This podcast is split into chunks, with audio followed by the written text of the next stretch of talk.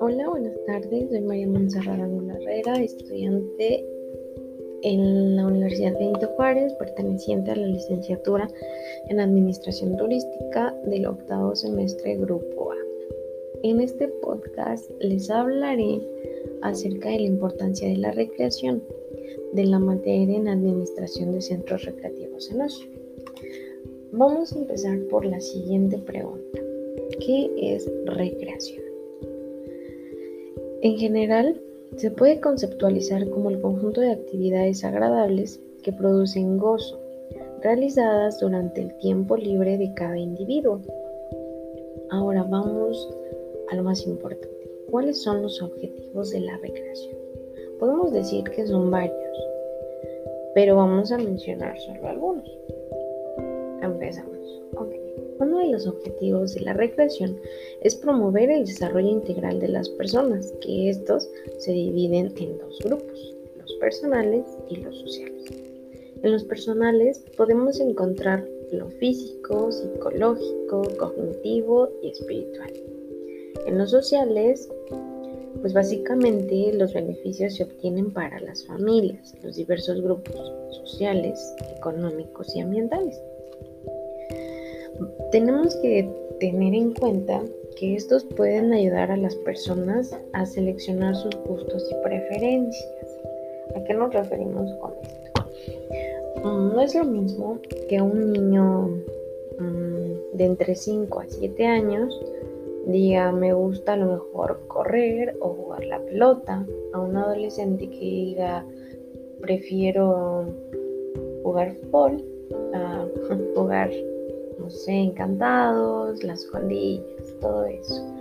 Y con esto, pues, repito, ayudará a que cada individuo escoja o seleccione sus gustos y preferencias.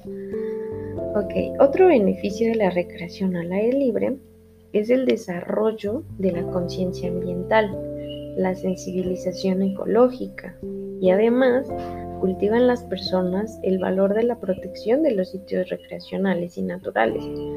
En este punto podemos pues mencionar una actividad súper popular o bueno, a lo mejor no tan popular, pero pues que todos hemos escuchado, el hecho de una reforestación, eh, ir a plantar tu arbolito y pues recordar con exactitud en dónde lo, lo plantas y con el tiempo ir viendo cómo va creciendo tu árbol y, e incluso yo, puedo decir que puedes ir a regarlo, cuidarlo y ver su crecimiento y desarrollo.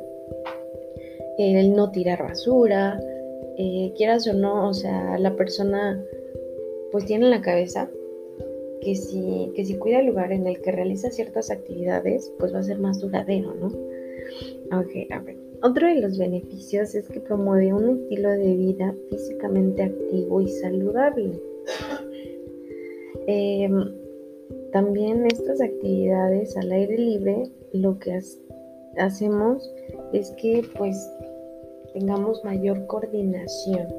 Entonces, en lo personal yo podría decir que el realizar tipo de actividades al aire libre es de suma importancia, ya que tanto nos ayuda como lo he mencionado en actividad pues física, psicológica, espiritual, también nos ayuda con este show que todos estamos viviendo hoy en día, que es el estrés. Y básicamente, si somos muy realistas, si tuviéramos la oportunidad de salir, pero pues romper hasta cierto punto el quédate en casa, pues tendríamos menor estrés, estaríamos más motivados a pues tomar clases, o sea, creo que engloba gran parte de pues hasta cierto punto el estado de ánimo de la persona.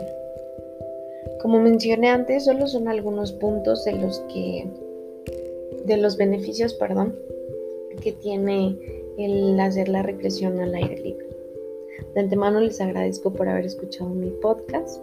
Que tengan excelente tarde. Nos estamos viendo. Hasta luego.